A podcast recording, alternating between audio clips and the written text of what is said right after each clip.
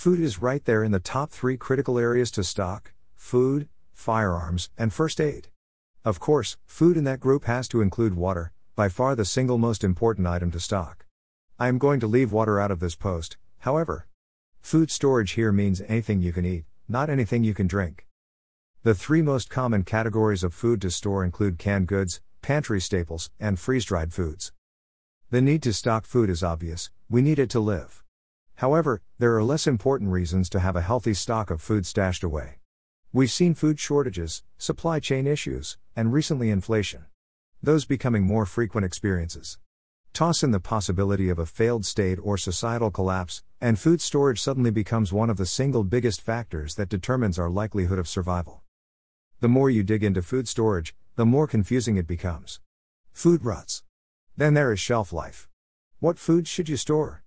What stores the longest? What's the most cost effective food to store? How do you safely store food long term? If you're just starting out looking at long term food storage, calm down. You don't have to answer every question to get started. In fact, for most people, just expanding existing foods already in the house will add some level of reassurance. This post is not intended to cover the full scope of prepper foods. Also, not intended to be a comprehensive guide. This post covers the most basic categories of foods that most people keep stored for short to long term emergencies. I'll cover the basic groupings of food types and I'll also include some frequently asked questions that newer preppers are still bound to have. The best place to start is also the easiest place to start. Foods you already eat. One of the first things you should keep in mind as you build your food stock is to purchase foods you already eat. Don't go out thinking you're suddenly going to like certain dishes after disaster strikes if you've always hated them before. The primary reason for buying more of what you already eat is simple you know the food will get eaten. There is nothing worse than spending good money on canned goods, pasta, or any other food only to watch it sit, go bad, and get tossed in the garbage. That's a waste of time, money, and resources. They're great reasons for starting with food you already eat. It helps reduce the odds of running out of a food you eat frequently. Easy to buy, just add a few more of what you're already buying when you go to the grocery store. For short term emergencies, you can keep eating the foods you are already accustomed to cooking and eating. Keep buying these foods up to the point that you can no longer eat them often enough to keep them within the expiration date. Expiration dates often have little meaning when it comes to how long food is good, but use them more as a guide, a best by date if you will. Rotate stock and make sure everything gets eaten in the order in which it was purchased. First in is first out. Given that recommendation, let's look at three types of foods that are centered around long term storage, foods that you can use to increase your supplies for prolonged emergency situations. Three types of prepper food. A ton of books have been written on food storage, and this post isn't going to cover it all. Instead, I will be focusing on the most common foods that people use to extend food storage beyond a normal kitchen pantry. 1. Canned goods. According to the USDA, canned foods that are high in acid, like tomato based foods, will stay in good condition for up to 18 months. Low acid foods like meat and vegetables will stay in great condition for 2 to 5 years. This assumes the cans are kept in a cool, dry space and are free from dents, swelling, or rust. That's the general guidelines for keeping the food in top condition, but as for edibility, the food in well stored cans can be kept good for a very, very long time. Perhaps they won't taste the same as they would have eight years ago when you bought them, but they should still be edible. Cans of food make an excellent form of stored food. They're easily obtainable, inexpensive, nutritious, don't destroy OPSEC if seen, and they store well. Two disadvantages with canned goods are that they're heavy, and if you dent them, you need to use them ASAP or toss them in the trash. Eating from a dented can is not worth the risk of illness, particularly during a crisis when it might be impossible to access medical services. Inspect cans when you buy them. It's not uncommon to find dented cans on the grocery store shelves. 2. Pantry staples. Become familiar with that term.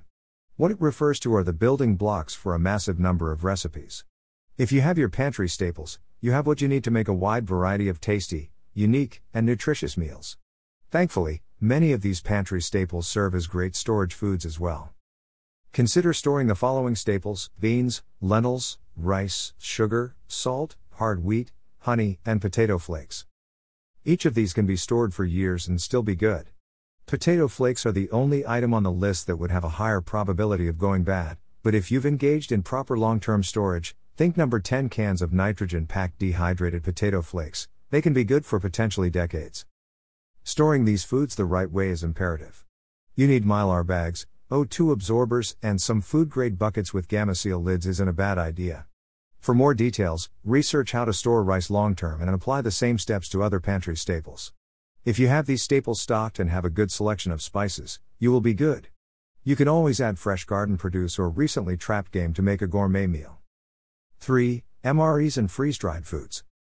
If you don't like the amount of work and some of the uncertainty that comes with building your food storage, there are commercially available options as well. The two most common are freeze dried foods and MREs. Freeze dried foods. This is what is known as the stack it and forget it approach to long term food storage. You buy the freeze dried foods, stack them on a shelf, and with a 25 plus year shelf life, you forget it. Preparing these foods is just as simple as storing them. All you need to do is add hot water, in most cases, and voila! You have yourself a bowl of 15 year old chicken. The catch is the price. Freeze dried food is expensive. Making these foods is an energy intensive process, and then there is sealing them in cans or airtight bags and shipping them out.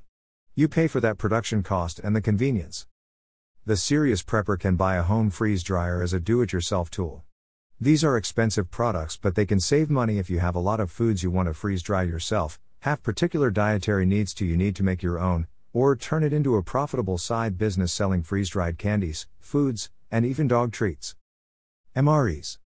Meals ready to eat, MREs, were created by the military, and I've eaten a lot of them, as a means of giving the military a way to have a hot, calorie rich, nutritious meal that would preserve well in a combat environment.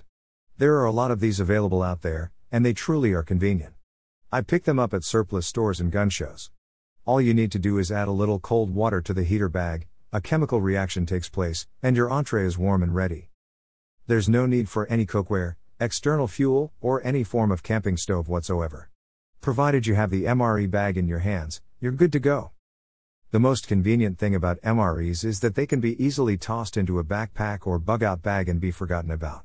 It's the same store it and forget it concept as freeze dried foods, only more mobile. The downside to MREs include a high price and a shorter shelf life. I've also found some of them are straight up disgusting.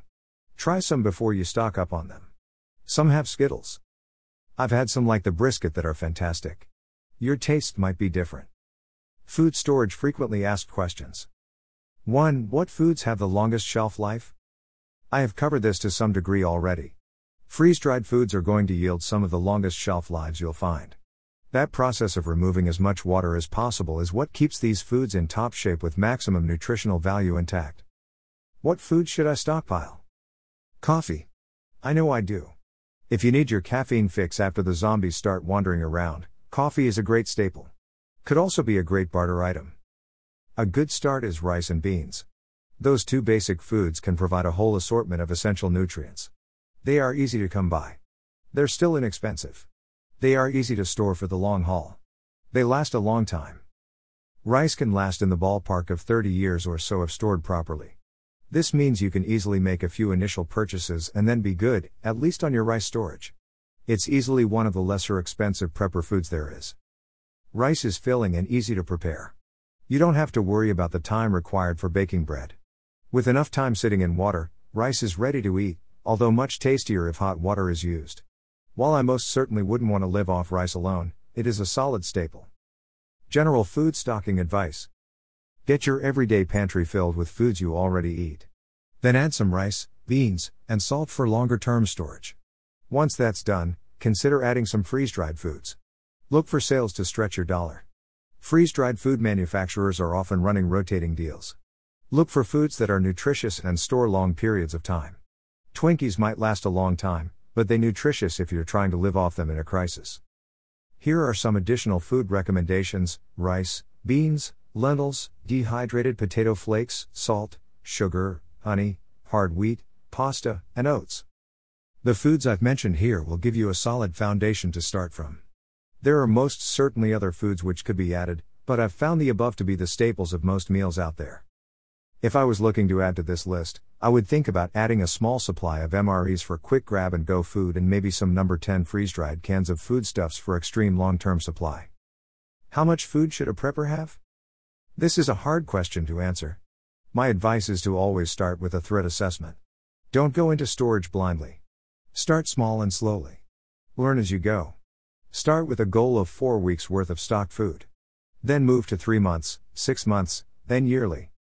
One year's worth of stocked food is the gold standard for most preppers, though there are many who aim even higher than that. It's daunting to aim for that mark that can quickly lead to somebody becoming overwhelmed and resigning in failure. I suggest starting with small goals and going from there. You achieve a goal, feel a sense of accomplishment, then move on to the next. Food Storage Summary The average American has roughly three days' worth of food within their house. Any disaster lasting longer than that will lead to hunger for the majority of America as a result, and that's when a person can become violent and dangerous. If you're just getting into prepping, I think you need to make two weeks' worth of food one of your immediate priorities.